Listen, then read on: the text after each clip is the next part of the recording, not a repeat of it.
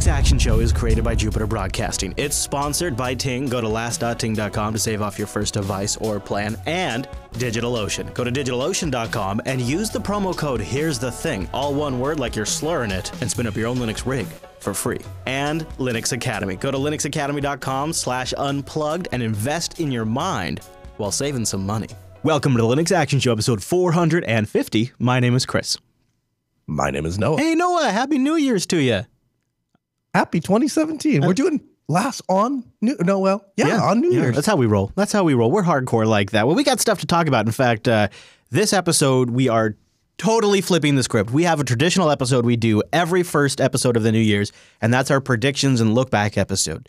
Now, for those of you who like that episode, don't worry, it's not going away. We're just postponing it to make room for something that both Noah and I thought it was time we do, and we want to start 2017 out right with a full review of Solus, the Solus project with the Budgie desktop, something we talked a lot about on Linux Unplugged, and Noah and I both had an opportunity over the break to kick the tires, and we want to give you our thoughts on what might be the most important Linux distribution of 2017. I said it. I said it. And then in the news segment, we're going to talk about. Uh, Oh man, what the heck is going on with Cyanogen and now Lineage OS? That entire mess. We're going to go through all of that, plus some great updates from a couple of open source projects that Noah and I absolutely love and depend on, really. I mean, some really good stuff. And then we've got the feedback. But before all of that, Noah, do you know what we've got? We've got the hackers or picks. Not Putin. What Russian? What? Whoa! Uh, hey, what about these? What about these Princess Leia headphones you got going on here? I mean, these are some. Yeah, I know. Carrie Fisher. I mean, you had in honor, dude. That's nice. Yeah, that, you kind of you kind of look like her. If you if you were wearing the bikini right now, I would I would be having a hard time telling them apart. I would. You really nailed it. All right, that's okay. next week's episode. All right, on to the hackers. Oh yeah, let's get, let's get on to our runs Linux this week. Uh, South Korea's first giant manned robot runs Linux. Check this thing out and see if you can spot the Linux. This is uh, this is really cool. Did I say North Korea? Because there, oh, there it is, there it is, there it is. So this is in a uh, South Korean uh, lab, and uh, they are inputting parameters into this giant robot. And look at them rocking the Unity desktop right there on a dual monitor setup. Look at this thing move around. This is nuts. Look at that hand, Noah. You could crush a skull with that thing. oh, he wants to do more. It's a full-on mech. So for those of you on the audio uh, uh, feed, it is just a full-on mech outfit with a cockpit that the dude sits on. He gets in there and it closes down on him, and he now has a mech machine. Although I think he's only controlling parts of it from the cockpit. Like you can see right here, he's controlling the arms in this particular uh, shot. And I don't know mm-hmm. if the legs are controlled externally by the Linux computer or what. I think that might be the case. So there it is this giant mech warrior machine built by South Korea runs Linux. That's one of the coolest can ever. Point, can I point one small thing out? What do you that's got? driving me nuts in that video. His monitors are like this, and they should be like more this. inward. Yeah. Yeah, because when they're like flat like that would drive me nuts, especially monitors that big. I'd be like, yeah, yeah, I agree. I, I do agree. You'd be looking all over the place. Thanks to Chaotic Kernel in the subreddit who submitted that one uh, a couple of days ago. I saw that. And I was like, yeah, that's that's got to be it. I had a runs Linux in mind too because I got a good one, a few good ones tweeted at me. But come on, you got to start out 2017 with a giant robot. If you've got a runs Linux, you can hit me up at Chris LAS or you can submit it to the subreddit Linux Action Show. Dot .reddit.com. How's the snow over in Grand Forks, Noah? Did you uh, have to it's, plow to get your way in? I did. I, did. I, had to I had to shovel the driveway. Uh, you know, another thing I'll point out: that is the first robot segment we've ever done where you haven't made a comment about how Killing robots us all? are going to take over the world. Yeah, it's be- that's yeah. because it's controlled by a human. Oh. Obvious. okay. Obvious, yeah. I mean, that's that's obvious. I do believe that Linux combined with robots that can self-assemble and self-program will be the downfall of humanity, and we will be mm-hmm. Known as a footnote in history, a tiny footnote as the biological bootloader for the Linux-powered robot army. I, that is, I don't, but it's not going to happen in 2017. So maybe we'll save that for the 2025 episode. I know. I was going to say I had to, I had to dig through the snow to get here today too, and uh, I had some power outages over the week. It was a You whole to- You had to dig through the snow, did you? yeah, I did. Oh yeah, it off your. I did. I had to brush it off, and on my door because you know. Step two, you don't want to slip if it's on the, you know, Yeah. like that, that. That stuff gets slippery. It's like mixing snot and Vaseline. I mean, Yeah, it really is. You know what else I don't like is uh, when I open my door and the snow falls in a little bit on my seat. God, yeah, Yeah. And then it melts later, and you get your pants all wet. Yeah, so I had to brush all that off too. It's Yeah. terrible. Actually, typical dad move is I brushed everybody's everybody's door off but my own. So I got the kids all taken care of. I got Hadia all taken care of, and then I open up my door and all the snow comes in all over my seat. Like stupid idiot. Of course. No. So I actually had myself a bit of a situation. I was sharing some files with uh, one of our producers, and I had a power outage, and so. I still had my laptop battery and it's a MiFi, so I was able to continue working for a bit. But I'm like, well, here's what I'm going to do. I uploaded this document. It was like a 400 megabyte uh, video file. I uploaded the son of a gun to my DigitalOcean droplet. I got lots of droplets for different things, Noah, and I'll tell you what, I have been messing around with Nextcloud on a DigitalOcean droplet now. I'm paying three cents an hour for my Nextcloud droplet. It's absolutely nuts. I started with a base Ubuntu image. I used Snaps to install Nextcloud 10, and then I used uh, Snap Candidate. I can't remember what the you can find online to upgrade to the new Nextcloud 11, and it is rocking up on my DigitalOcean drop. But one of many that I have. I love this system because it's so easy and quick to get started. You can spin up a system in seconds. It's about five dollars a month for a rig with 512 megabytes of RAM, a 20 gigabyte SSD, one CPU, and a terabyte of transfer. They have all SSDs for all the storage, so everything's wicked fast. And if they have uh, the data centers. Am I, do I have that? Am I saying that right? The, hey, hey, Noah, got, they got the data centers. Come on, do it for me. That that would be correct. You know, i- in the biz, we just call them DC, but you know, I want I want you to do it with the accent, the data centers. You know the accent. Come on, Noah. Come on. uh, New York accent. You know, like like Mississippi kind of. You know, come on, come on. Give me some twang in there, like I don't, I don't. data I don't- centers all over the world. You know, something like that. Come on, Noah. Give it to me. Uh, Come on, I, Noah. I could do, I could, I could do, I could do like Canadian, Noah. or I, could do like, uh, oh, you know, here we got no, the data no, come on. We got the We're, no, we're not. We're not moving on, Noah, until you get this right. Here's what I want. I want a, I want a Mississippi Okay, all right. data centers all over the world, something like that.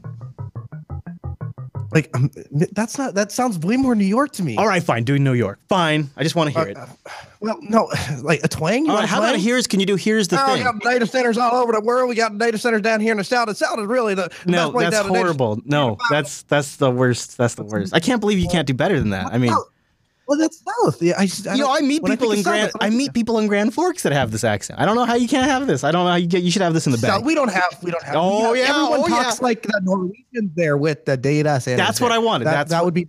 Oh, well, there you go. We'll say that. Say North Dakota. Okay, so give me a little North Dakota data centers all over the world. Come Oh, on. we got the data centers all over the world. There, we have uh, New York, and we have Yeah. uh, them San in, uh, Francisco? San Francisco, Yeah. we have them over. What in about Germany Toronto, huh? And we Hey. have them in Toronto. Yeah. Yeah, that's the best one actually because it's they got the snow and that cools Yeah. the fiber. Right It next to Alan beautiful- okay, so that's all I wanted. Three cents an hour, or you can go monthly too by the pricing. They got rigs ready to deploy, all the different distributions you'd love, and more. Just use our promo code. Here's the thing all one word like you're slurring it. Apply it to your account. You get a $10 credit, and you can play around over at digitalocean.com. I didn't say from the South. I, know, I said Minnesota initially and Mississippi, but when you, wouldn't give it to me, First of all, Mississippi would be the South, would it not? I, I kind of feel like it's the, the, the same accent. I feel like it's the same sort of genre of speech. It, blends. North Dakota's like the Norwegian thing. Mississippi is like the Southern twang. All right, so I said it exactly right. You just didn't do it. Okay, all right, fine. All right. Dance, monkey. I want my performance. Oh, you want to just move on? Maybe we'll just move on because that just went weird. I got weird. Uh, okay, we got to cover. You know, I, I don't even know how it's possible, and I'm not joking. I'm not exaggerating. I don't know how it is possible to do this show for now over ten years, right? And not have this be one of our app picks. This, of course, it's appropriate. It's one of the few app picks we can mention that's been in development for longer than our show's been on the air. It's been in development now for 14 years. It finally just hit 1.0. It is one of my go-to applications. I, this is a big deal. It really is. They got it right. Uh, I literally used it. What? 14 years. Yeah, yeah. Sorry. Them and wine, dude. They're hanging out in a club. Uh, that and Hurd. Hurd's going to come out soon, soon too. So, uh, Handbrake is just a hell of a tool. It's a real hell of a tool. I uh, this is not to be all self promotional here, but it kind of is. Uh, I've been using it uh, to publish every episode of my vlog because I, I want, and the reason I mention that is because there's a lot of movement, a lot of drone shots in these things, and I really want the encoding to look good. I won't use my video editor's encoder. I won't just use YouTube's encoding. I really want to nail it, and so I use Handbrake because it's such a great tool. It is literally the perfect Swiss Army knife sitting on top of FFmpeg, and they've really put some nice stuff in the new version. OMG Ubuntu did a great write up. Uh, Joey put something up to sort of celebrate the year. I guess it's 13 years. I thought it was 14 years, but he says it's 13 years. I, I go by by his reporting on that. Uh, so here's a couple of things that are big for us enthusiasts in the Linux land. VP9 encoding is there. It's legit. It's great. And X265 encoding tweaks have really gotten to be one of the best X265, not four, X265 encoders on the market. New uh, hardware acceleration features that make it really nice. takes advantage of Intel QuickSync if you got it. They have specific filters for improving and converting VHS tapes to digital. And uh, Oh, nice. yeah, and better decomb and deinterlace filter settings too, which is also pretty sweet. And then I guess something else to mention is uh, they've updated all of the presets. So all of the presets have gotten tweaked too. If you just use one of the presets, so it's just a, such a great open source app. It's one of it's it's like one of my go to forever, and I feel like a total doofus for never mentioning it on the show before, uh, because I know you use it too, uh, right, Noah? I do all the time. I actually I was just trying to pull up. There is a uh, yeah. Here we go.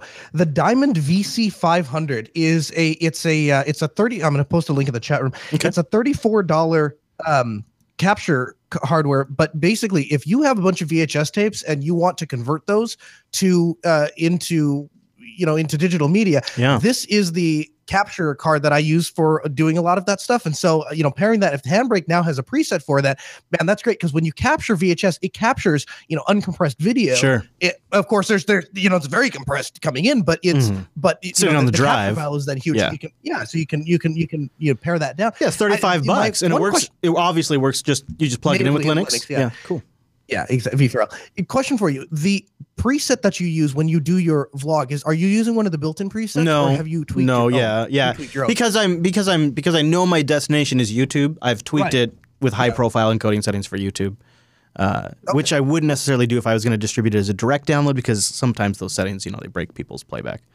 Uh, but Hmm. yeah, I love it. And if you are doing it for yourself, I would I would highly recommend test your devices, play around with the different encoding presets like uh, main and high, and see if your devices play them all. And if they all play back, you could probably you would probably be you would probably be shocked at with the settings you could get away with and the file sizes you'll get away with with the new handbrake. Just playing around with it for the last couple of days.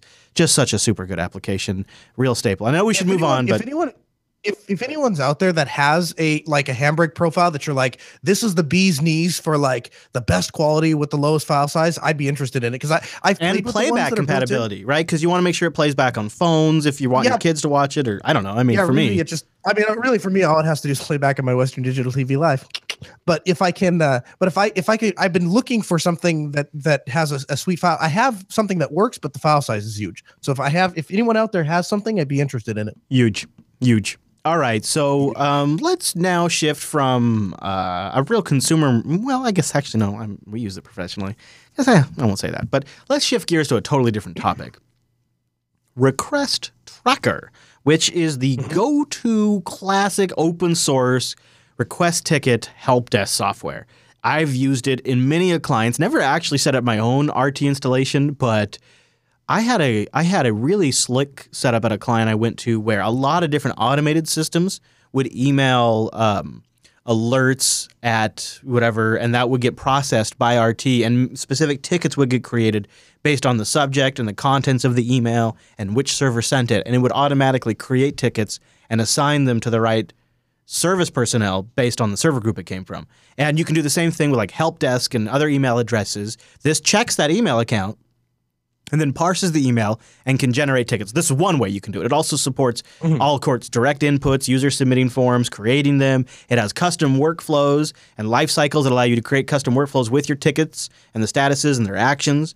And then you can uh, sort of build around a process. And it even does, and I don't really have a lot of experience with this ba- aspect of it, but it does uh, asset tracking too, with like things like it has fields for architecture, the make, and you can add additional custom fields and all that kind of stuff, including like support warranty information.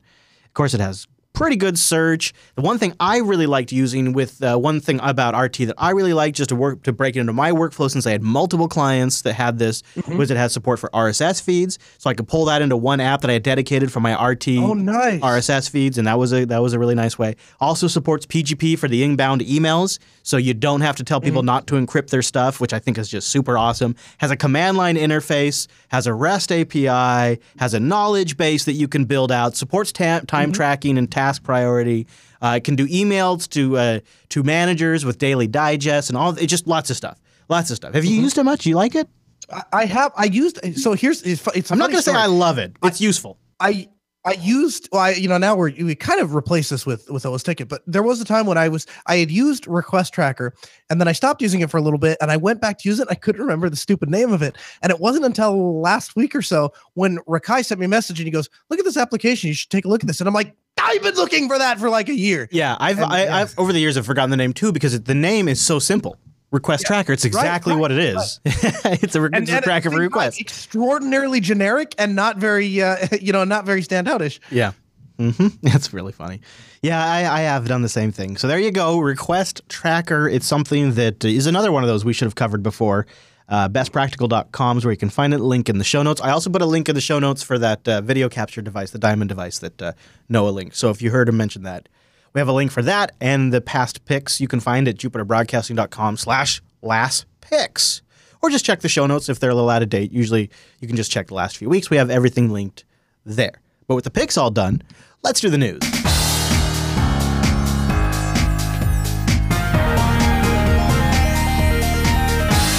The news, and this episode is brought to you by. Ting, go to last.ting.com. There you'll support the show, get a $25 discount, or maybe actually get $25 in service credit if you uh, if you just bring a phone. But the discount's pretty nice, especially if you go over there and just check out this.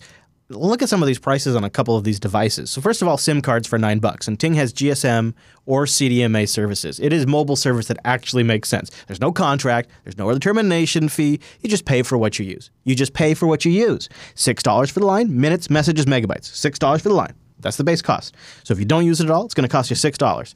Minutes, messages, megabytes. That's all you pay for, plus whatever Uncle Sam takes in your area. But hey, I don't know what he takes. I don't know what that guy takes. Too much. right? No, am I right? Hey, hey, hey. Yes. Yeah. All right. Any, so, any small business owner would answer too much. so go to uh, last.ting.com to get the discount, save a little bit of money, and then uh, grab a SIM card. Grab a SIM card, or uh, get the twenty dollar Anseltel one tu- Alcatel, Alcatel one touch fling, twenty bucks. They also have the Novatel MiFi 500, which comes and goes, and this is the CDMA MiFi, which is nice if that's a stronger signal in your neck of the woods. And then they got the whole range of phones. Also, these little uh, smart devices, these little fitness trackers that have a, uh, I think they got like a GSM chip in them. Yeah. Look at that. The wearable mobile phone and smart locator for kids. Hey, honey, I got something for you. What? What's that? Hey, Rikai, I got this watch for you. Here, Rikai. Here. What? I just uh sorry, I got a little I got a little distracted. Yeah, you can check it out at last.ting.com. Go there. They got that. They got uh they got feature phones all the way up to the Cadillacs, including you could just go get a Pixel over at the Googs Play Store and uh, just bring it. That's what I would do. Or the, go get the Nexus 5X. You still get like another year of patches, like until like I don't know. It's it, they got a while still, and then they're gonna kill it. But then you get the raw raw dog Google experience, nothing between you and that Google experience, and that's the way Ting likes it. Go to last.ting.com. Also check out their blog where they have 2017 cord cutting tips. Last.ting.com. Hey Noah. Hey, hey Noah. Speaking of phones, do you you know about Cyanogen Mod? You know, yeah. And then there's the Cyanogen company and all this stuff, like the people behind the OnePlus and all that. All right, so mm-hmm. Everybody's probably that's watching this show is probably mostly aware of cyanogen and if you're not i'm not the guy to tell you about it. You want to get an explanation from somebody else. But there has been a bit of an upset with cyanogen inc the palo alto based startup is shutting down all of its services including the nightly builds the company's open source fork cyanogen mod is also going to be discontinued. In fact we'll have more on that so stay tuned Surprise announcement leaves over 50 million users, which the company claims are using its software, out in the dark. Cyanogen is a modified version of Android that doesn't have to rely on the Google services. More concerning, however, is that many of the users of the OnePlus One smartphone who are on Cyanogen Inc.'s commercial version of Android won't be receiving future updates. OnePlus has not really chimed in. As part of ongoing consolidation of Cyanogen, all services and Cyanogen supported nightly builds will be discontinued no later than December 31st, 2016, aka yesterday. The company said in a brief blog post. Now, I have a friend there who emailed me and said that basically we had a deal with Microsoft, this was like a while ago, to bundle Microsoft software in here, and that kept us floating for a while, and I didn't ask.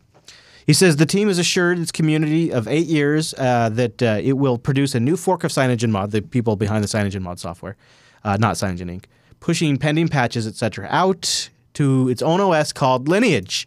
And Lineage OS has been announced. The Lineage OS Android distribution will con- will be the continuation of what CyanogenMod, the software, was. Um, and they, uh, you know what? They legit have uh, infrastructure up and going, and they've already been, already been uh, submitting patches to this uh, to a new GitHub uh, for Lineage. Horrible name. Couldn't have picked a worse name. Uh, logos fine, very generic. The, the name is super generic. And if they're successful, CyanogenMod will have been something from the past and doesn't really make sense that the name is Lineage because it'll be referring to something that will eventually be smaller than what the core project now is. But they're a bunch of software developers, not a bunch of marketers. So they're probably just getting right down to work and not worrying so much about the damn name. I, I am mm-hmm. I'm I'm nonplussed. I've never been a big CyanogenMod person. I've always felt like that if you need to use a and I know a lot of you love it and it's got some great tweaks. But personally, I've always felt that if you have to root a phone and replace the operating system on it and then use a fork of the core operating system that is maintained by a different group than the people that maintain the platform themselves, you probably just need a different operating system. Uh, I, I don't. I felt like that was always. I, I feel, and I, I, I know a lot of you out there do it. I do not mean any disrespect because if you have the time to do it and the inclination, I, I used to do it. I probably still I, would do it. I, choice. I think that. I mean, that would be. I totally sense, get it, like in the sense of like phones that get abandoned by the upstream vendor and stuff. Like, I totally get it. It does make. To me, I think though it's it's a bigger problem about the platform. In a lot of ways, it's what the Pixel is trying to solve. Mm-hmm. To, for me, it's a bigger it's a bigger Android issue. But I know mm-hmm. for, for a lot of people, they're just practical and want to get good use out of their device, want to have more battery life, and want to be faster and have more configuration options, and not necessarily tied to Google. Like there's a lot of super good reasons to use it. For whatever mm. reason, after I got rid of my Evo 4G, and I think a lot of it was is I, I always ran into just small little niggly problems, little edge cases that made it where certain things didn't work in the right configuration. Maybe Wi-Fi calling doesn't work, or my WiMAX modem wouldn't work, or whatever it was. Just always left me feeling like I wasn't getting the most out of my phone in some hmm. ways. So I've never been big into cyanogen. So when I saw this, to me it felt like, well, yeah, this is obviously what was going to happen. They had, they really never stood a chance against Google.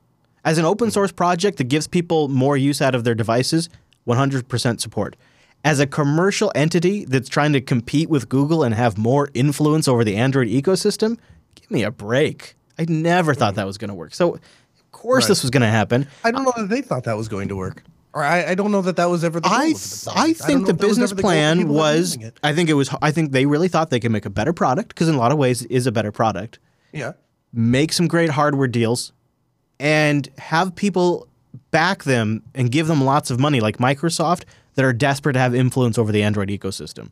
I think they were really hoping to wedge themselves to have a little bit of influence over the direction of, of where Google takes Android. That's where they wanted to put themselves.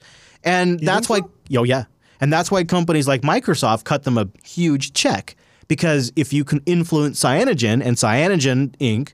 gets influence over Android, ergo you influence Android. It was a long term play that on the outside was never going to work, especially as Google removed more and more components from the base Android operating system and wrapped mm-hmm. them up as proprietary Google Play apps. They really mm-hmm. sort of just sucked all the oxygen out of the room when they did that for Cyanogen. Um, what, I never so thought it was successful. Say, what, what makes you say that their their goal was to influence, you know, Android proper rather than just to provide people with an alternative operating system that they could install on their phone? Well, I'm pretty sure that uh, that in some in some some statements somewhere they said as much. Oh, okay. Um, but I, am sure their primary goal was to make a good fork that, that worked really well for people. I, if you think about it, though, if if they got really big, if they had say 100 million users, which you'd have to have some hmm. pretty huge numbers in mobile. I mean, we're talking Android here, right? Potentially a hmm. billion handsets on the marketplace. So you'd hmm. really have to have some serious numbers. That's why it never seemed feasible to me. But I believe that they hmm. thought if we had some serious numbers between the open source users who are implementing it themselves and some, you know, imagine if they had LG and Motorola sign up one time. Mm-hmm. And all or or or Samsung. Imagine if Samsung said, "God, we don't like all the control Google has." So we're going to make They a don't. Right, exactly. So instead of all their apps, you know, with their own version. Right, they just waste their money and their time building their own crap software uh, that uh, they eventually have to start rolling back because nobody likes it. But if they were more clever, if they had been more strategic and really gotten behind Cyanogen, then Cyanogen would have gotten to a point where there's a big enough user base where they could have had some more dialogue with Google about, hey, let's make sure that we can still have access to this, even if we don't have the Play API, or let's let's make sure that you don't necessarily depend on the Play API to accomplish this task. I could see that being a market position they would have simply as having really they would have the option to say, well, if you don't, we're just going to do it in our fork, and then you're going to have the market that are of app developers that are not going to be able to you know they're going to have a problem so they could have they could have put pressure on google either by more dialogue when they have a huge user base or by just implementing whatever they want in their own fork and causing hmm. he- uh, hell for users and developers by fragmenting hmm. more it is never going to happen so it's kind of silly to even stem, spend this much time talking about it but I think I think Lineage OS is a great idea as a project. Keeping that going for people who are aware of what ROMs are and they're aware hmm. that it's a thing you can do to your phone. I think it's a great thing to keep going. Yeah, I, I think really I think it I think you're underplaying the the niche that it fills. I, I think that if you I think that there are a lot of people that want to own their mobile experience, they want to own the device, they want to own the operating system, and there's literally no other thing you can do that. You certainly can't do it on an iPhone, and you certainly can't do it on a stock Android phone. And so you don't have a choice but to take a, a ROM and install it on on on a, on a piece of hardware and are there compromises you make? Absolutely. But then again, there are compromises you make with the alternatives as well. So I guess For sure, yeah. You know. I guess you're right in the sense that it gives you some control for sure, but uh, at the end of the day, you're still just using Android. And that's the core issue. And if you really feel that way, you probably should be using something else. Maybe it's Ubuntu Touch. Um, Maybe it's iOS. Uh, I, I don't know. I don't know what. Maybe it's a BlackBerry with QNX. I don't know.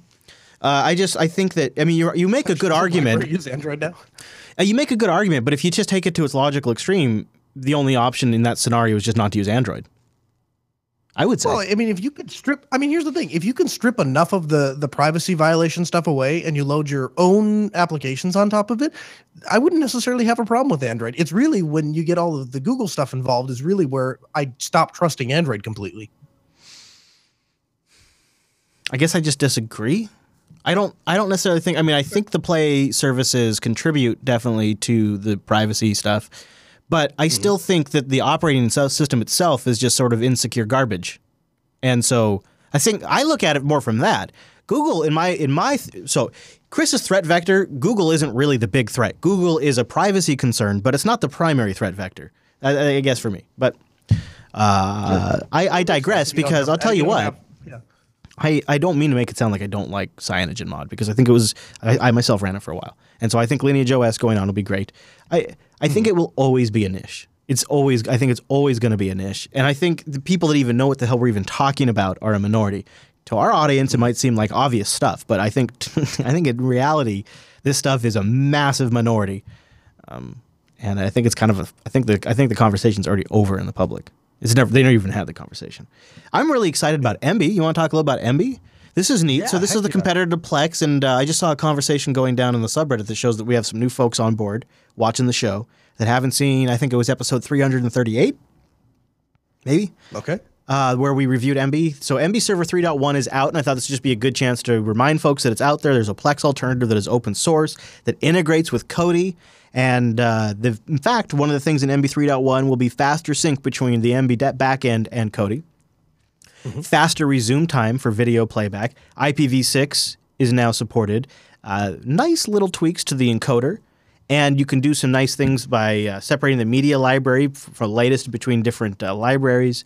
They have a new detail screen about the uh, actors and the uh, movie you're about to watch, which looks really badass. I have not seen that yet, but that that looks great. Uh, and then um, I also thought there was just other nice little things like they have this post processing option now. You have the ability to run post processing applications after a recording is completed of live TV, so you can send it out to something to like clean it up, manage it a little bit, and they've redesigned their recording management too, which is pretty cool.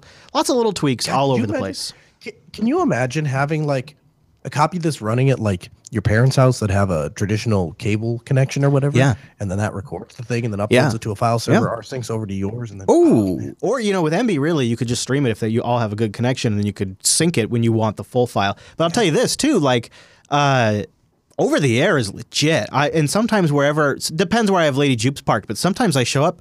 Like when I was in Berkeley, there was 80 high definition over the air channels I was picking up in in Berkeley, California. Up here in in in my neck of the woods, there's like six, and only one or two of them is worth watching.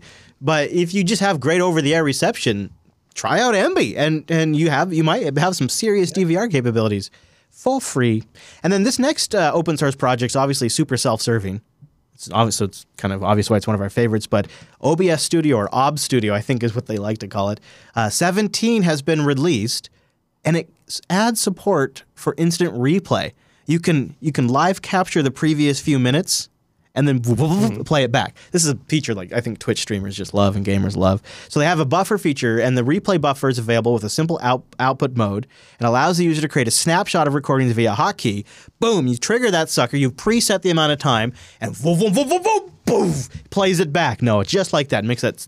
Okay, it doesn't make that sound, but I wish it did. you probably it could probably be programmatically added. Yeah. Also, a fix for X11 related memory leaks on Linux boxes, which is a very good thing. You know, I was I was reading the conversation thread here too, and they talk about how right now in Wayland they really see no way for OBS to do local screen capture. So like grabbing the web browser, like you and I like to do, or um, or like the, how I'm grabbing the chat room right now. I'm grabbing this chat room shot, or actually, you know, a lot of things we'll use in live production are like just elements we'll bring in by doing like a capture of a VLC window or something. They say that there's nothing, and this is this is this is an ongoing problem with Wayland, but for specifically it affects uh, OBS, and they say that there's no way in Wayland, there's no facility at the moment for them to do that, and their only their only ch- their only chance for it to ever work under Wayland would be if the wa- uh, the, the the GNOME compositor built in the support for it because it's not it's not what Wayland that's not how Wayland works. You have to talk to the compositor of the desktop environment, and you'd have but to. But here's what I here one more thing: if that were to happen, if there was not some sort of universal standard, it would mean that in the future, if you wanted OBS on Wayland, it might be desktop environment specific. In other words, if KWin didn't have these specific hooks that it needed, you wouldn't be able to run it on the Plasma desktop. This could be a really weird future we're about to get into when you think about it in the way that Wayland is going to affect applications like this. Dude, I'll tell you what. I am so sick of the problems of X. I, I had a I had a lap. I was at a client on Wednesday, and on my laptop, and I was I had very very very sensitive information on my laptop screen that under absolutely no circumstances could the, the people in the room. really? And at the same time, I was transferring a bunch of stuff, so I couldn't close my laptop. So I Ah. locked the screen, and I sat there, and I was about to step out of the room, and I I just went man, if there's some stupid X glitch or whatever, and because it happens sometimes where like the screen will flicker or whatever, and for like a second or two, it will show whatever's on the desktop, and I'm like, this is a stupid problem to have, but it is a problem nonetheless. And so I literally had to walk to the bathroom with my laptop open. It just looked, it just, I am so sick of stuff like that. I will take desktop specific capture issues and we can deal with that. It's fine. We have some. Yeah, I hope that I'm I, I work with them. feel like I feel like it's within everybody's best interest to come up with some standard way. Um, and so, for those of you that are not familiar, OBS is uh, uh, capturing software that can bring in camera feeds and desktop, and they can stream it out to things like Twitch or Scale Engine. It's how we're live streaming right now. So you can it was scales from somebody just playing Minecraft all the way up to people that are doing broadcasts. In fact, you and I were watching. I don't remember if you remember. I don't. I don't remember what the occasion was, but you and I were watching some very high end, like professional broadcasting setup, uh, and they were using OBS. or maybe it was the beard and I, I can't remember. We were looking at something, and it was like it was like you know, uh, millions and millions and millions and millions of people watching. It was like some. It was must have been must have been the beard because it was a live gaming sport event. Yeah, And, you know me, uh, I would have probably opened the episode with that if I saw something like that. Yeah, and it was and it and they were running OBS, so it really it scales like crazy. And so, the, what, but what they're saying is, our functionality depends on the way X works. So for some like grab, being able to grab your screen, we use X. Yeah. But I feel like It's something we like got to figure out. It is something we got to figure out. There's there's just too much weight on this. I mean, there's a ton of things that rely on X because X has been around for 20 years. Every time we talk around about Wayland 2, I get emails from people in this audience that say, "Hey, you guys never mentioned this, but I use the network features of X every single day to do my job." Either if it's VNC to just S- Oh, yeah. SSH XL4 X1114 like I use the features of X server to do my job every single day. So, yeah, I- I, mean, you know-. I I have a X. I don't know. I I don't know. Uh, maybe I'll think about this for the predictions episode. I don't know if at the end of 2017, even if it's available to me, I don't know if I'm going to be using it. Wayland. Wayland. Yeah. Oh, Even though Yeah, I've been, I, want it because it's so smooth. Like when I used Fedora 25, man, I thought it was a great experience. Or 26, I can't remember what is it. 20, which one did we just review? Either way, with the one, I'm in no hurry. I'm in no hurry to get to Wayland. I just am happy that we are moving that direction.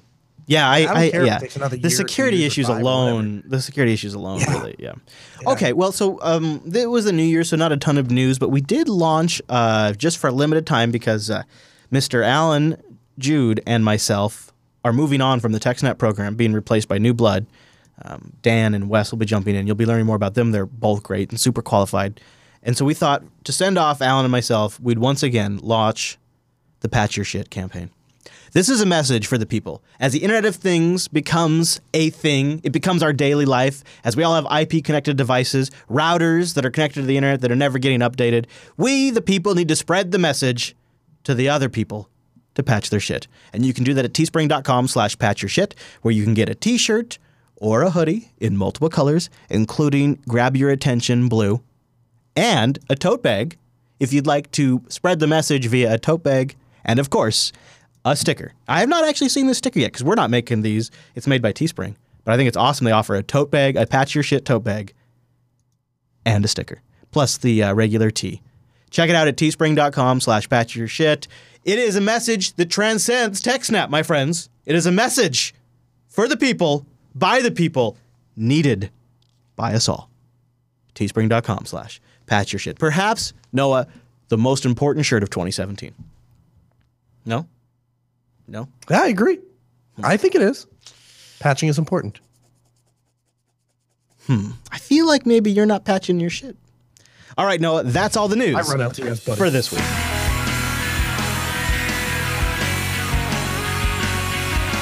Right now, at this point in the show, is the time we would normally be giving you our 2017 predictions. It is tradition, and when a show reaches 10 years old, traditions are important. However, both Noah and I were well into planning our predictions episode, totally honest to God truth. And partway into it, we both just got honest and said, I'm not as excited about doing a predictions episode as I am talking about Solus. And I want to do Solus instead. Like, uh, this is what we're fired up about.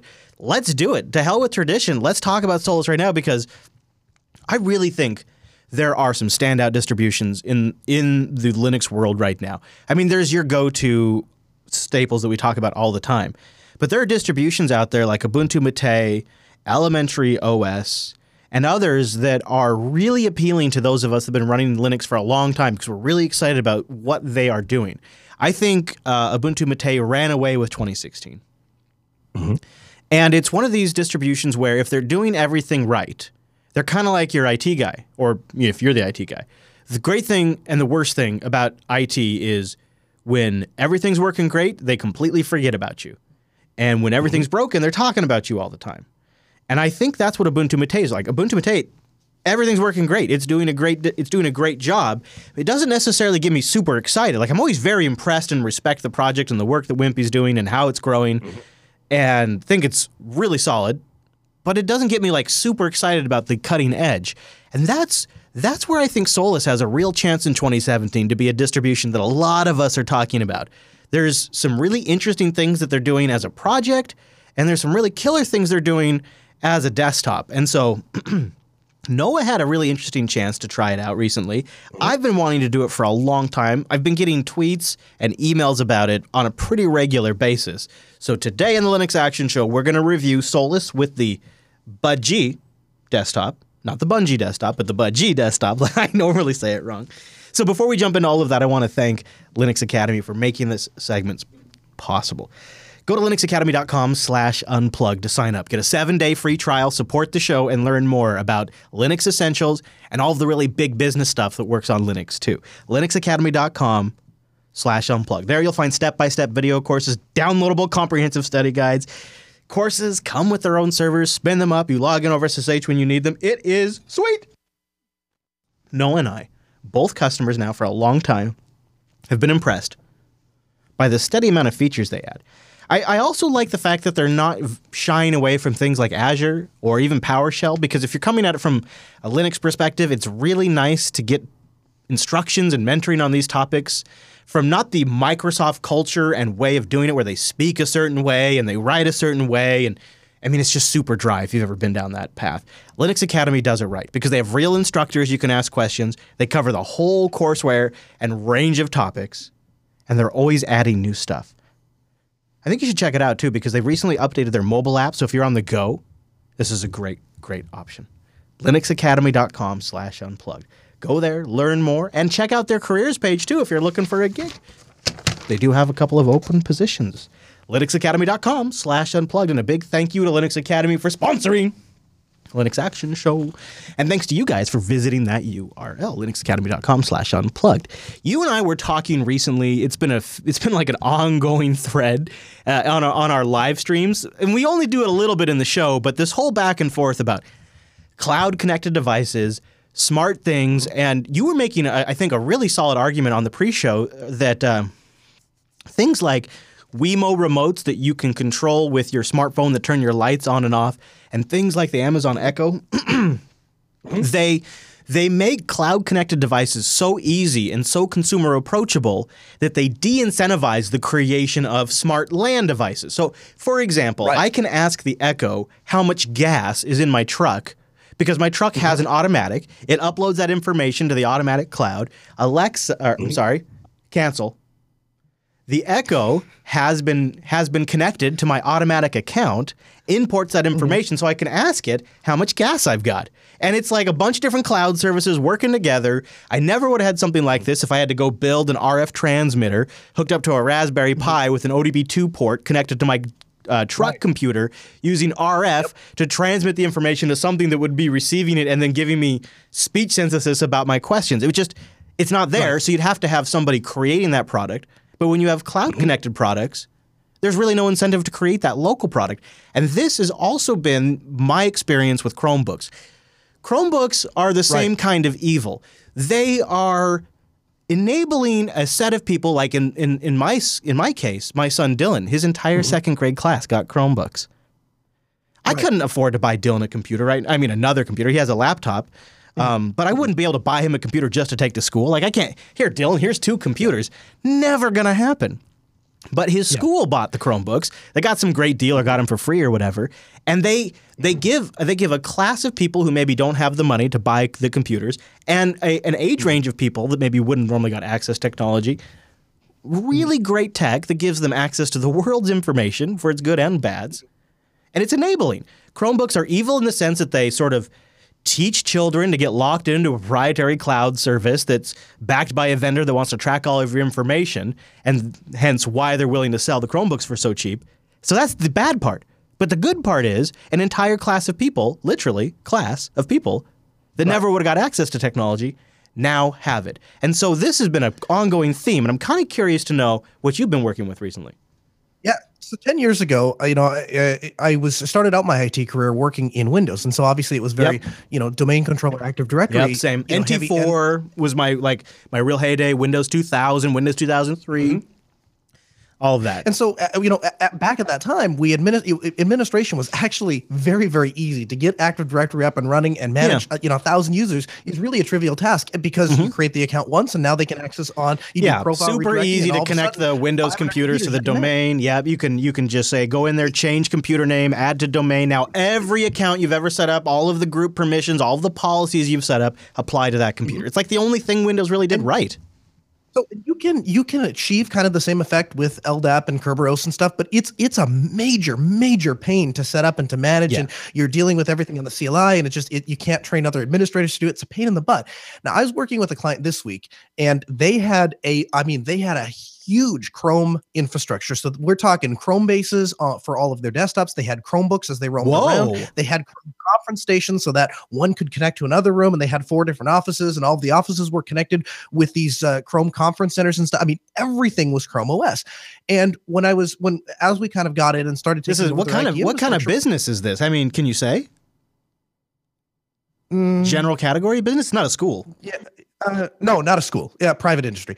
But so, uh, but what I noticed from taking over their, because uh, we're in the process of kind of taking over their, their infrastructure, is that all of this stuff is remarkably easy to manage. They literally, the previous IT guy gave me the admin login for the uh, Chrome console, and I log in, and all of a sudden, boom, right there on my webpage, I can I can ch- I can lock out web pages from everyone's computer. I can restore computers. Somebody leaves and steals one, I can wipe that machine remotely. I mean, every feature and then some that used to be available to me on Active Directory is is now available to me on this Chrome console, and they pay like fifty bucks, I think, for the license for a perpetual perpetual license for the machine and it's good for the life of the machine, which by the way costs them 150 bucks.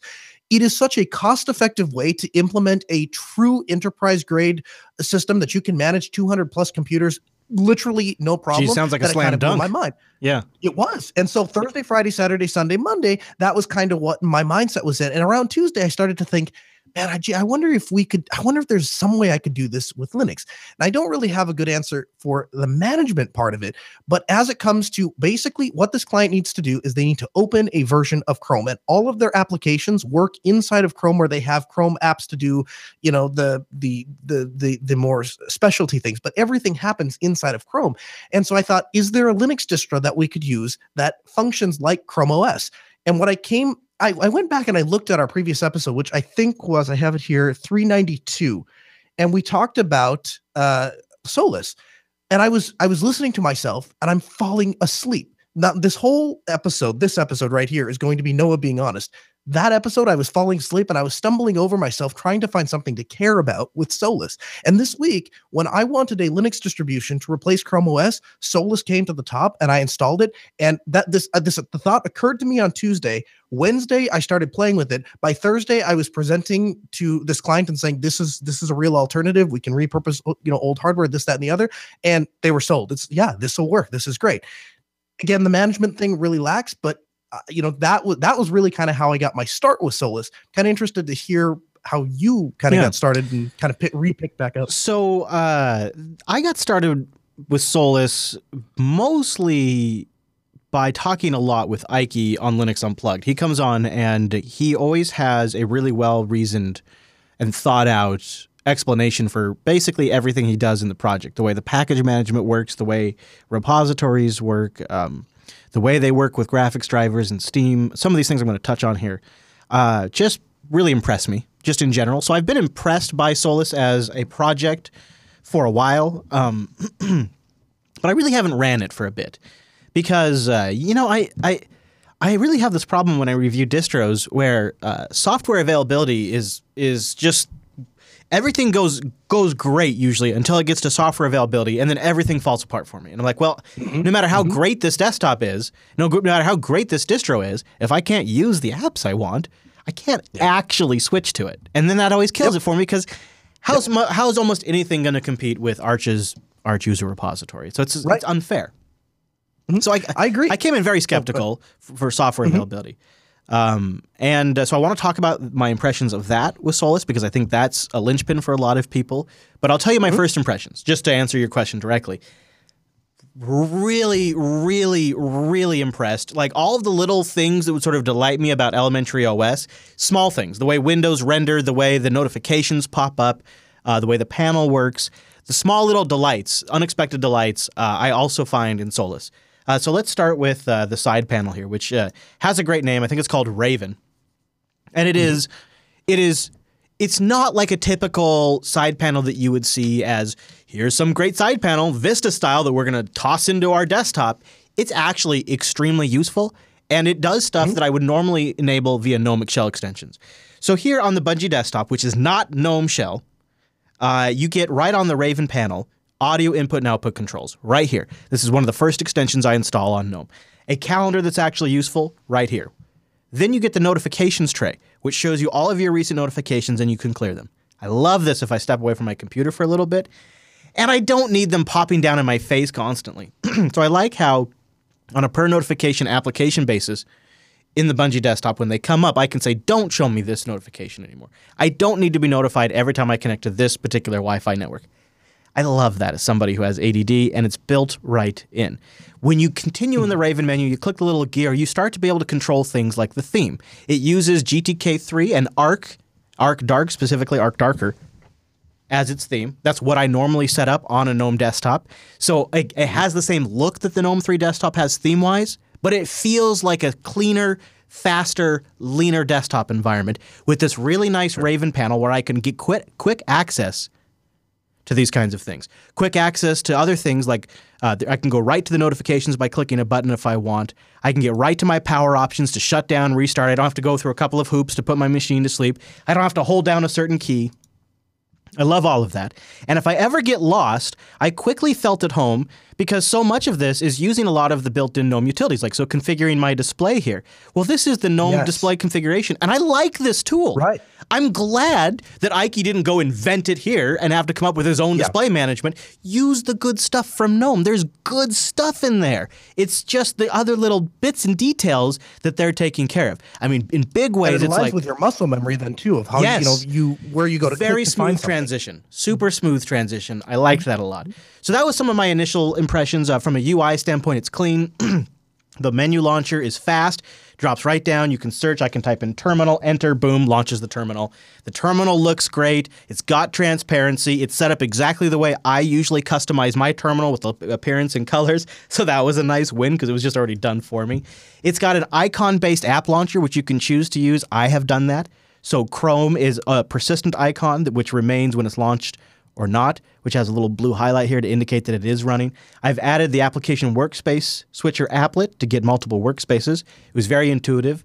Uh, I actually was overthinking it, and uh, once I got help from the chat room, it was it was quickly fixed. So those are my initial usability impressions. It's ranking extremely high, very very high. So when it gets to things like Steam, or software availability, that's when I start getting skeptical on what I what I'm going to say are more boutique distributions like Solus. It doesn't mm-hmm. have the weight of the Ubuntu community where just by its sheer size and momentum, game vendors target Ubuntu and the Steam environment. Like it doesn't have that. It doesn't have it doesn't have developers that are just voluntarily porting software. So these are the areas I expected to be very weak. What were your impressions in this area? Yeah, yeah. So I, uh, I and and again, I'm on the same boat. I don't want to pretend that I would use it for something that I have no intention to. I can tell you right now, Solus will never be my main desktop distribution. I just don't see that happening. Really? And the, then the reason, uh, yeah, and for a lot of for the reasons that that you that you mentioned is first of all, I don't like supporting mul- invasive multiple des- uh, uh, multiple distros. So, for example, I don't want to support uh, all of these packages and figure out how to install them on Fedora and then figure out how to do them on Arch and then on Ubuntu and now on Solus. I don't want to do that. I- I just I want to pick a distribution, put all my clients on that distribution, and then have one way of doing that. I, I think that Solus is excellent for opening Chrome, running a web browser. Now, if it has a lot of other features, and if you can use those features and you want to use it as a daily driver, God bless you. Good for you. I'm. I'm I think I ver- that's completely disagree. I think I completely No. disagree. So all right, Well, let's let me start. finish. And see, All right, okay, all right, because that. Chrome, that Chrome statements, that's Ah, all right. No, let, let me let me finish. So you have a one-off d- desktop environment, right? So it's not GNOME, it's not Mate, it's not. It is it is a it is it is a it's a desktop environment that literally exists on a single distribution. Yep, that's, why not I. one against. Yep, yep. Second of all, second of all, I can think of better distributions. If I wanted rolling packages, I would use Arch. If I wanted a totally stable, everything is the same thing, I would use Ubuntu. And I, so there are there are different distros I would go to for different things. There is nothing that Solus offers me that some other distribution doesn't offer, except for one Hmm. thing, and that is simplicity. All right. Solus, there is no other distribution I've used that matches it in simplicity. So, uh, so let's break this down. What was number one? Do you remember? Number one is the it's it's a one-off desktop. Okay, so one-off desktop environment. They do have a Mate edition available that's getting updated. In fact, today it's getting updated with the Brisk menu, which is totally badass. And that fu- and that some of that development was funded by Wimpy from the Ubuntu Mate project. So there is a Mate edition. where's the advantage then? Why would I? Not, right, Why would I not just well, use? I think? I think the answer to that will become evident. What was number two? Number two is that uh, I can think of better distributions for any. It, it, once I start wanting to get a bunch of other packages installed, it, I either go rolling or Yeah. I go totally right. stable, and I can think of better distributions for both. Let's talk about that. So I was thinking that same exact thing. That was one of the reasons I was like, ah, I don't really want to try it out. Ah, because I had mm-hmm. that same thought. Blown mm-hmm. frickin' away. So first of all, let's start mm-hmm. with the way updates work. Love this, and I think you love it too. So it starts with required updates are checked. These updates are mm-hmm. mandatory and will be selected automatically. Second category is security updates. These updates are strongly recommended to support the safe upgrade of your device.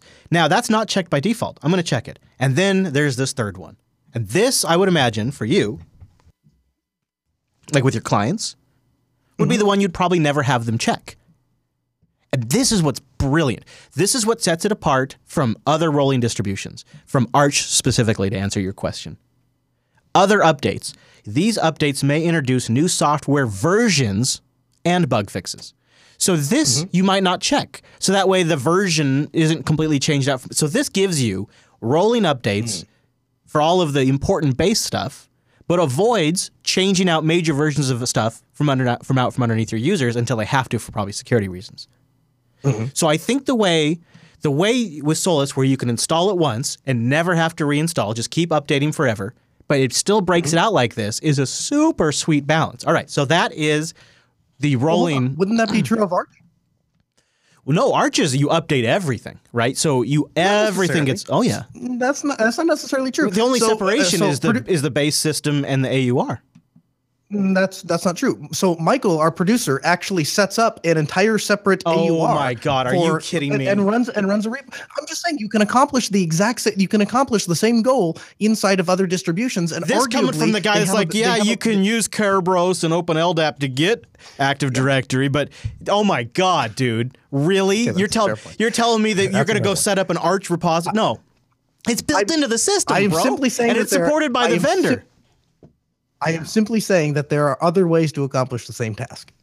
okay, Yes, yeah. I agree that okay. there's more. Okay, I can't hear you. I'm too busy flashing my phone with cyanogen. So let's. So there's that's the updates thing. But then I the the thing that blew me away, it blew me away, was the frickin' software availability.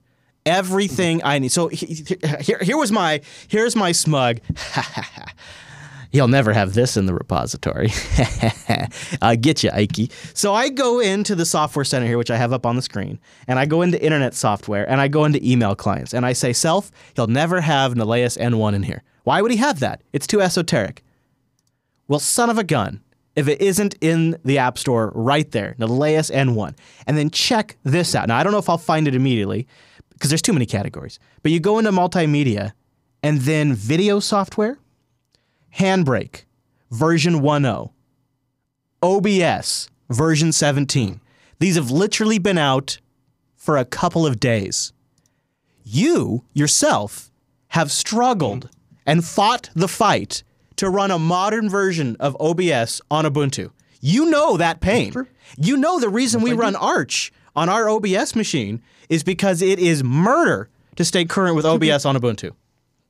To be fair, I did not care about running the latest version of OBS. You and the beard cared about running the because there are like necessary, mandatory, have to have features in the latest version. Not the 17, but the one that we had before that. Like non negotiable, have to have features. So yeah, we're crazy for needing that, but you want to do it on a modern Ubuntu, go screw yourself. And here, j- a couple of days, mm-hmm. Solus has it. Telegram in there, installed. Mm-hmm. Every Chrome, Chrome Beta, Chrome Dev Channel. What do you want? Solus has got it. It's got it all. It's in there. Installs mm-hmm. perfectly. Uh, they have this, and I, I don't quite understand the difference between third party software and just some of the software that's in the repo because there's other stuff in the repo that seems like it would technically be third party software, but it's not in third party software. It's just listed in the regular apps. But, anyways, there's things in here Android Studio, one click installation. Opera, Plex Media Server, one click installation. So that, so that to the software thing, TeamViewer in there is uh, Telegram, and I know that Yes, Qcram- Telegram is Q- in there. whatever. Is no, really? straight up Telegram. I telegrammed you from it and said, "Hey, this is from, this is from." Yeah, I mean, I, I would imagine there's probably going to be some applications, maybe like TeamViewer, since you're you're married to that Windows piece of crap, uh, that are. Uh, I'm kidding. I don't use it anymore, to be honest. But no, uh, the, the, I guess my point is that it, it is uh, somebody is making the decision, and it there I- i- if there is a easy way to get other software sources in there, I am not aware of it. And if so, if I wanted that, I would rather it just be based on an Ubuntu base. And here's the thing: I am not knocking anyone. If you want to use it as your distro, or somebody else out there wants to use it, I'm not knocking that. Please, by all means, do that. Hmm. Yeah. I'm just saying there's no way in hell I would do I, it. I don't. I, just don't. I use it as a don't. I completely disagree. I think all the machines you put Arch on, you should replace Solus with. You should put Solus on them. All the machines when you rage quit Ubuntu. Yeah, I really do. So let's talk about the Steam test. Let's let's talk about this because Fedora. What was was- the last version of Fedora, by the way, that we tested would not even boot on the Apollo. It was a UEFI issue. Solus handled it without flaw, zero problems. Mm-hmm. So that's one. I couldn't even get Fedora to boot this laptop. Solus is booting it great. But I want to mm-hmm. talk about the Steam test because I was I I I I I just was completely blown away. So one of the things I know that Ikey had done, but I never got a chance to try it out, is this Linux Steam integration setting. Just brilliant. Every distribution, go copy this, go go take Ikey source code, build it and put it in your repos, install it by default. This is a solid, solid contribution to the Linux desktop. This lets you choose between with just a single checkbox using the native runtime envi- uh, libraries on on Solus, which are current and way more optimized than the ones that come in the Steam environment. One checkbox. You check this checkbox, your games play better. If you have any issues, you check that checkbox again, and you go back to using the compatible stuff that comes with Steam, anyways.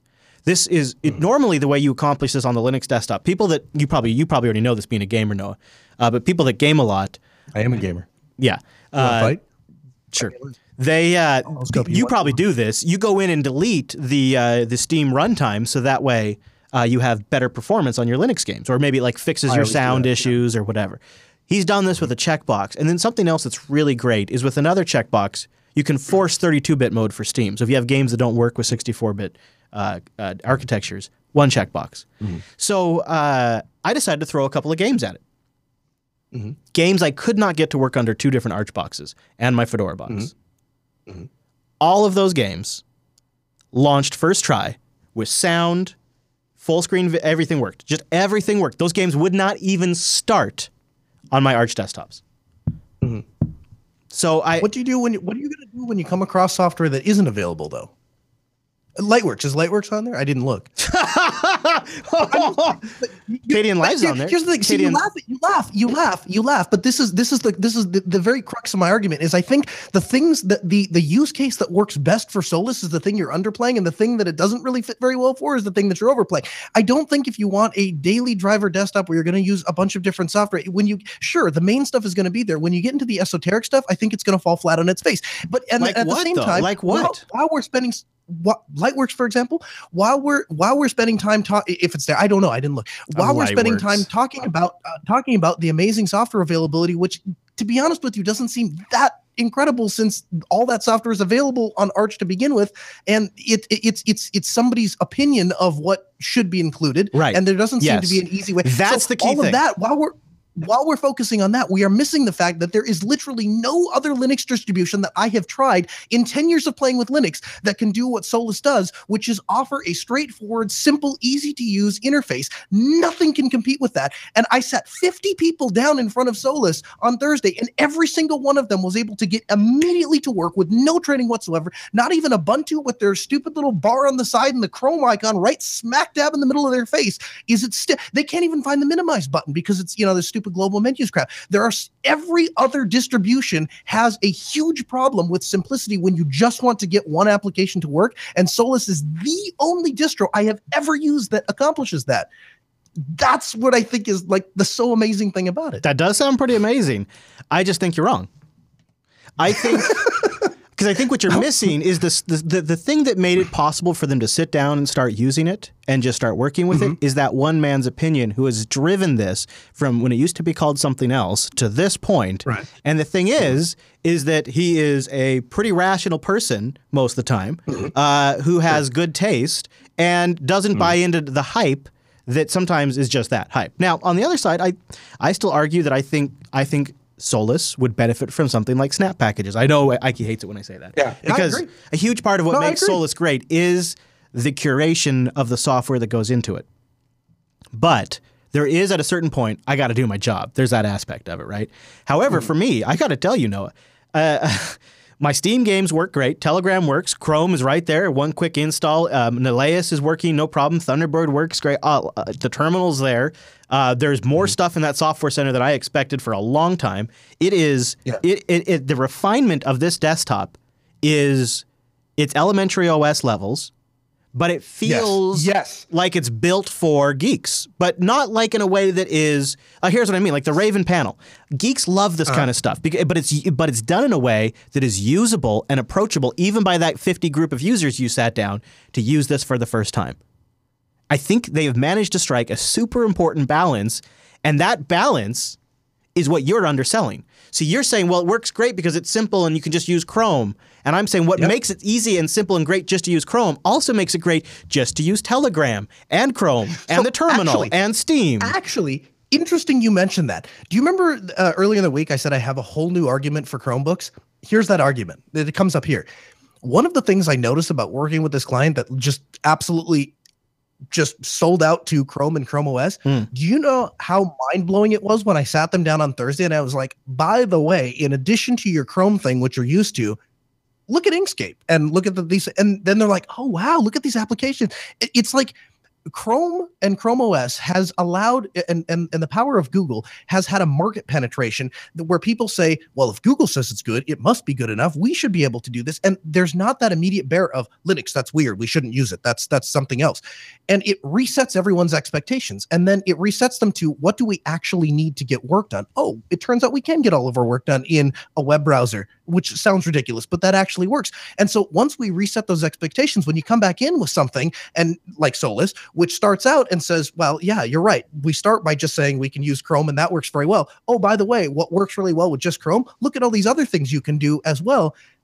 All of a sudden, people are like, wow, this is amazing. Linux is cr- incredible. It's great. and It's powerful. Yeah. Instead of the usual, well, it doesn't have Microsoft Office and it doesn't have outlets. So, it doesn't have, you know, you I don't want to, I want to, I want to, I want to nail a point because I think you're right there. But I want to make sure people that maybe are a little skeptical still. I want you to understand uh, the really all of the gaps that you would normally have in a boutique small distribution are filled in either by the Solus team thinking ahead or by just the great selection of GTK apps that are already available for the GNOME desktop that are just available on the Bungie desktop or Budgie desktop.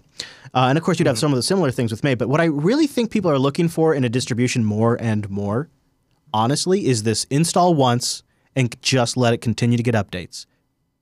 People who play around with that, I mean, I think that's a huge reason why Antergos is is blowing up because people really are sick of that now. You want to buy a laptop, you install the distribution, you leave it. So had it not been for that feature, it, Solus would not have been an option for me. Right, Because exactly. Remember, I'm coming from people that have that bought these Chromebooks, and the promise from Google is, and I don't know if this is going to be true with the whole like merging Android Chrome OS thing, but but they they were told we spend 179 dollars, we buy this box, and it's updated for life. I have to now. I have to. That's the bar I have to meet. All it has to do is run Chrome, but in their instance, but I ha- but it has to be updated for life. And so the fact that Solus does that, and then has an update manager that allows it to update frequently enough to keep them patched, but not so frequently that things break. I'm telling you, there's no other distribution that can do what Solus does.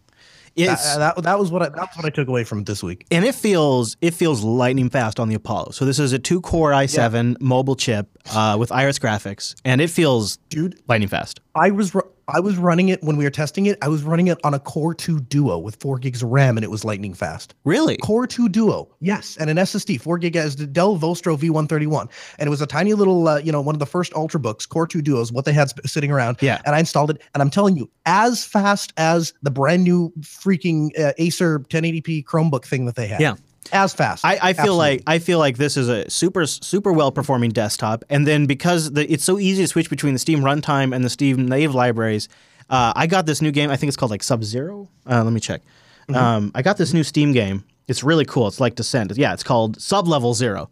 Uh, unplayable, unplayable under GNOME three on this computer.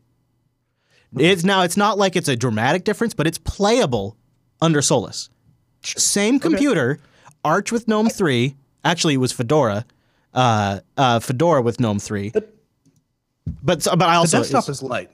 The Yeah, but- desktop is lightweight. but on top of that, is just a lightweight desktop. I, on top of that, I think there's a lot of great decisions. So, so, so just I, the reason why I mention that, the reason why I harp on it is because the amount of insight and thought that went into making Steam a really great experience has gone into the entire stack. And I, I literally can't sit here and properly uh, enunciate to you all of the wa ways in which little decisions have been made. If you've listened to Ikey a bit on Linux Unplugged, you might have a pretty good understanding of that. Uh, and I, I walk away thinking, at this point, I'm going to keep using it, and if I don't hit that wall that you're talking about, I, I think I'm going to reload Hairmaster upstairs with Solus. Really? Okay, I tell you what. Here, you know what July says on air right now. I will eat crow if Chris reloads his main workstation upstairs with Solus. Yeah. everything I just said about I'm- like, and I'm know, tempted to blah, do it. blah, I'm really tempted to do it to Airmaster too. Uh, which the reason for that is, and I, I don't know. Maybe I just got lucky. I don't know what's going on, but uh, I've never I've never had as easy display management as I. So I do this thing in the studio where I'm moving HDMI cords around, and uh, about the second time I've removed HDMI, plugged it into a machine, and then come back to another machine and plugged it back in. Usually the desktop environment just gives up and it no longer is mirroring the second or third time I've plugged in the HDMI cord. It just stops. And I have to reboot. The desktop environment has to detect that I have that. Pl- oh, my uh, my update's done. Nice. I'm all up to date. Uh, the desktop environment has to detect that I've plugged HDMI back in, and then I go back in and I reset mirroring up. That's how, how that's how it works a lot of times under Plasma. That's how it works under GNOME three.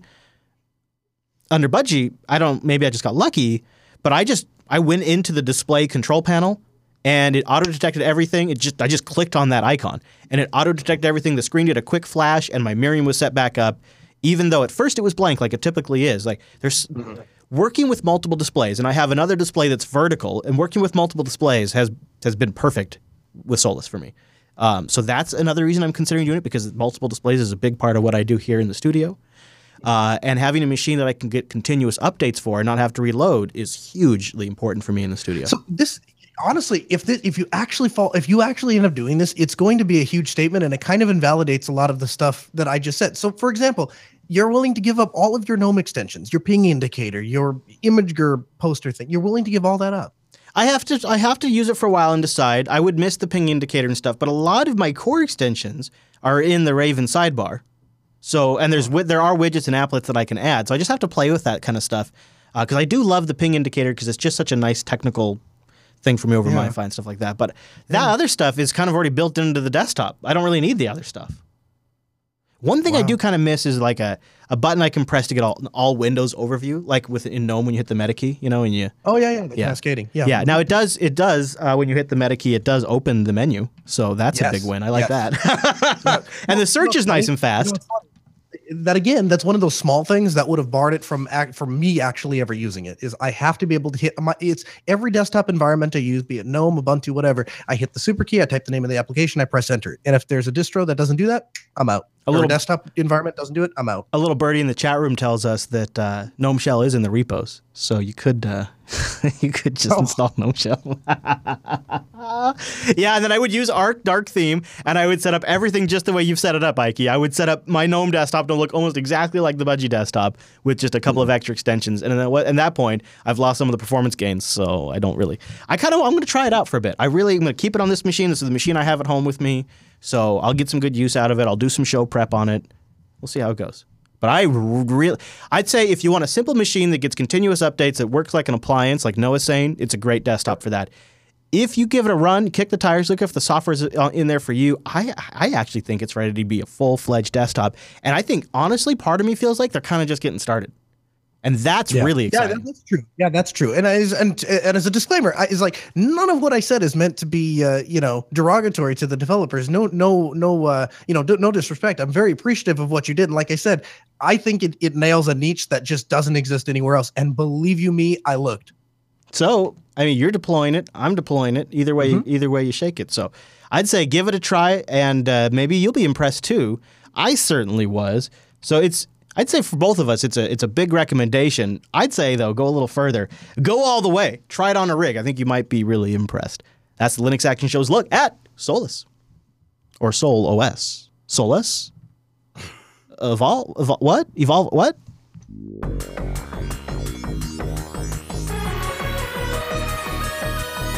And that brings us to the end of this week's broadcast. But before we go, we got some emails, some feedbacks to read, a couple of things to tell you about, and uh, a sponsor to thank.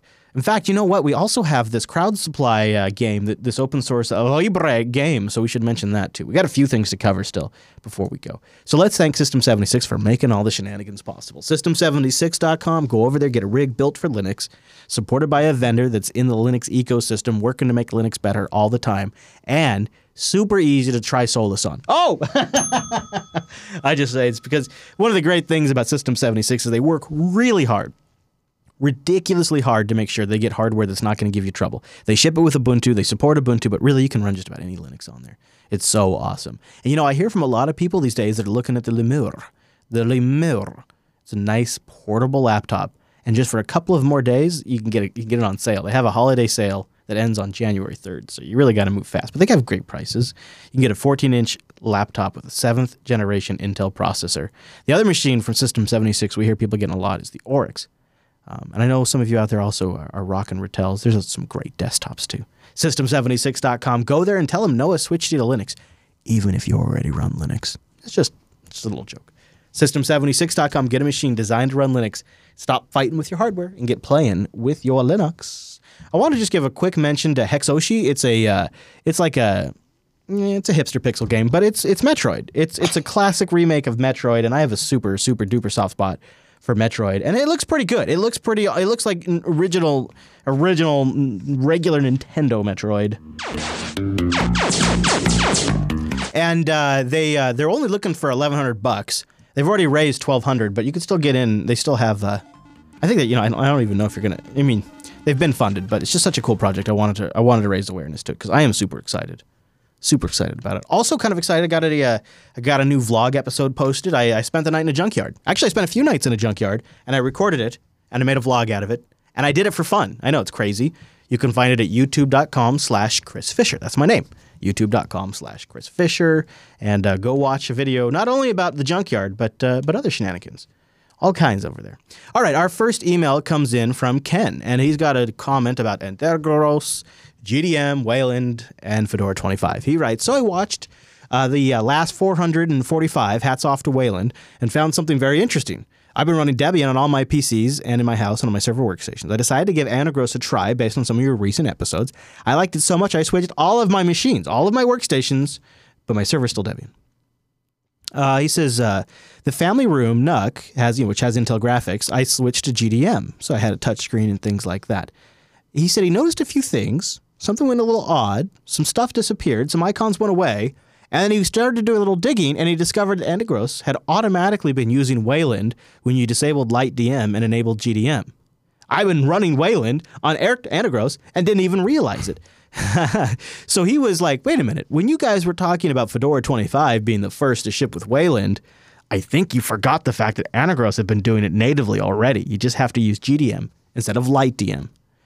Um, which I think we actually did make quick mention of We did. in the review. You you mentioned it when someone in the chat room was giving you a hard time about it Yeah. being on available on Entergo. And my first, point yeah. was is that uh, Fedora was really the first distribution to sort of productize, package it up, and ship it all. And uh, I think with Antergos, it's the same thing. You have to be using an open source driver for that to work. Uh, which uh, I have GDM, for example, on this Antergos machine here, and uh, using the NVIDIA proprietary driver with uh, GDM. Nah, I'm still using X. So it just kind of depends on your setup. All right, you want to read uh, Jason's email there? Yeah. Jason writes in and he says he wants to talk about Hangover on Nextcloud. And he says, uh, Today I installed Nextcloud 11 on FreeBSD 0p6, some BSD thing. FreeBSD I 11. was totally impressed after setting up the admin account and decided I would set up a user account and see what was possible. I decided not to initially set up email, but rather uh, first import Google Contacts and Google Calendar. They were both large data sets, as I've had an account since 2005. This may have been a mistake. As the calendar was importing, I started to get bounced mails come into my Service Postmaster account. Next, I was sending, next was sending all of those invited to a previous calendar events emails Uh-oh. from site name at configure.tld. The server was spamming 11 years worth of calendar contacts. Immediately, I shut down Postfix and my FreeBSD server and noticed that the import was only halfway finished and already 100 mails were sent out. This is really going to piss off a lot of folks like me who saw the project featured on the Linux Action Show and decided to import data into a new install. Uh, it was specifically touted as a project replacement for Google Apps and Dropbox. While it seems like this ma- less marketing promo press release and more devs testing, especially the functions of users while adopting Nextcloud, is in order. I don't think we necessarily said that, or implied that it was ever ready as a complete Google, you know, replacement. We said that it was a project that is making a lot of really good traction and has a lot of really good functionality. There's a big difference there. I don't think we ever told you to. You know, this is this is a real pain in the ass thing about um, hosting your own mail server and doing all this stuff. Like we, I, I, I, yeah, if you got it set up and it works for you, more power to you. But a lot of people write us and say, "Hey, should I host my own mail server? Should I spin up a droplet and host my own mail server?" And it's just No. It's not worth it. This kind of stuff is so obnoxious. Uh, so we shut down Postfix uh, to prevent it, but and that's nice. The fact that you have access to be able to do that. But I wonder if I wonder if this wasn't a bit of an implementation issue combined with the way the mailer was set up. I mean, there's a lot of ways to prevent this kind of thing. I have never experienced this, and I have imported my Google Calendar, my Google Contacts, once as a test, and I did not experience the same thing. I would guess you- don't have Postfix set up on the on the box. No, though, I was no, yeah, right, correct. Didn't even have actually probably didn't have. You mail should set not up. do that. You should not do that. Well, it's good to know. So if you are going to set, if you're going to get it all, you know, just experiment first. Just experiment with that 1st Uh, you know, I think the Google replacement angle comes in from something that gives you Drive-like functionality, calendar and contacts. That is hot check, hot button stuff for Google, right? I think so, eventually we'll get there. I just don't know that we're there yet. yeah, that maybe so. It's getting close with like LibreOffice collabor- collaborative editing in, in there and stuff like that. But yeah, it, it doesn't probably get to the same enterprise level that uh, some larger organizations would need. So just be be careful and experiment, test, test, test, test before you put live mailing stuff in production. Test, test, test. I think that's really the lesson to take away. And uh, good luck, Jason. And hopefully you'll stick with it and let us know how it goes. It's probably because you're using FreeBSD. Ah, I just kid. I just kid. All right, well, that brings us to the end of this week's show. Just a couple of things to pass on before we go. The Linux Action Show is live. I think we'll probably do our predictions episode next week. We'll just swap these around. So that gives you guys a chance to toss in some predictions and maybe we'll steal them. Go over to linuxactionshow.reddit.com to leave those or tweet them. I'm at Chris LAS. That guy's at Kernel Linux on the Twitters if you want to do that. Or if you're watching on the YouTubes, just leave a leave a comment down below and give us a thumbs up for actually making it this far into the video. I mean, if you made it this far, give give this video a thumbs up. That's incredible. Even if you're hating on it, that's just damn impressive. Uh, and uh, last but not least, you can contact the show. Go to jupiterbroadcasting.com/contact. You get the live times, which is every Sunday, over jupiterbroadcasting.com/calendar. Put jblive.tv into your browser of choice and watch it live, um, or get the Kodi app and watch it on your TV. Right? Right? Noah, is there anything else we want to mention? Where can people find you? What are you up to? Anything you want to plug? Uh, at Altispeed, we were out. Uh, we were out hosting a, a New Year's party. Did lights and sound. Of course, everything was done on Linux. And if you followed us on Twitter at Altispeed, then you would have seen pictures of that. And if you're in the area, you could have come by, had a drink at at uh, Gully's Bar. So, did about 500 people show up?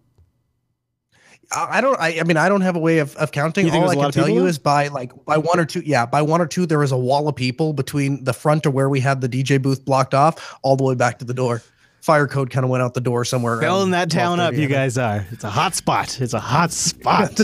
That's great. I'll, I'll, you know what? I'll also pass around the network um, account because it's just a good good uh, account to follow. Even if you're not a Twitter user, you just want to read the feed to get like updates, releases, things like that. Jupiter Signal at Jupiter Signal on Twitter. All right, everybody. Thanks so much for tuning this week's episode of the Linux Action Show, and we'll see you right back here next week.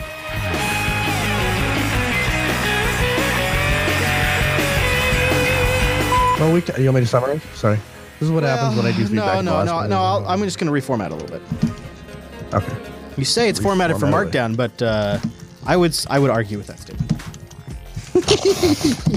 well, here's you know what you are your own. Here's here's the you will regret this. deci- Well, you don't know you regret it, but but you probably would regret it if you knew what it did to me. But like, here was one of the first things Chris ever said to me. I fly in to Seattle, plane lands, get in my car, drive to the studio. We meet up, we have dinner. Hey, welcome to the show. Really great to have you excited with the things we can eat, blah, blah, blah, blah, blah. We sit down, and Chris goes, I'm going to show you the workflow, how we go through all this stuff. I said, oh, okay. And then he made the biggest mistake of the Linux Action Show career, at, like ever. Here's what he says to me He says, You should install Haroopad. I said, Oh, okay, great. And I'm installing Haroopad. I said, You're not using Haroopad. And he goes, That's because I know Markdown, so I can just do it in the text editor. Boom What? right? Like now it's Now it's in- on? immediately. Like I can't even control myself inside of my mind.